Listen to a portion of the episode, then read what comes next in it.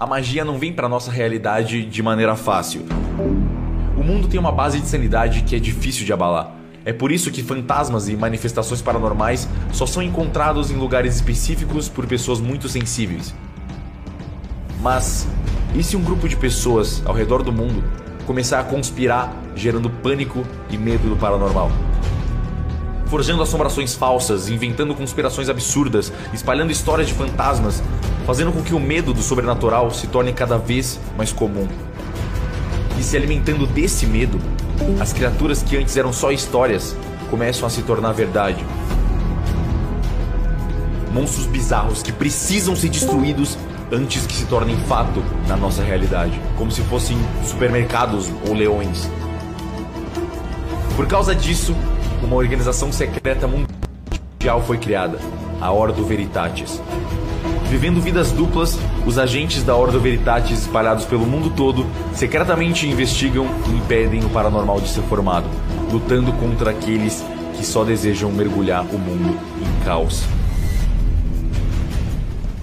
Ei, investigadores, tudo bem? Eu sou a Saifa, a detetive principal desse podcast. Que aconteceria se a barreira que divide o nosso mundo e o mundo paranormal rompesse? Caos, desespero e destruição. É sobre isso que a gente vai falar nesse podcast. Mas não seremos nós os personagens dessa história, e sim o RPG do Selbit, com todos os personagens do início ao fim. Esse é o podcast Veritatis. Eu espero ver você no primeiro episódio dessa temporada que irá sair na sexta-feira. Não tem horário, porque editar demora tempo. E eu faço muito erro enquanto eu gravo. Só isso aqui já deve ter uns 5 erros diferentes. Eu também vou aproveitar para falar um pouco como é o RPG surgiu, como o podcast surgiu e dar uma geral na história para caso você não conheça.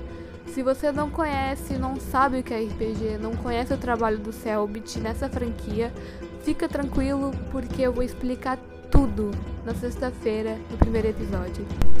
Esse foi o trailer do podcast Veritate e eu vejo você no episódio de sexta-feira, que vai ser lançado na tarde. Tchau!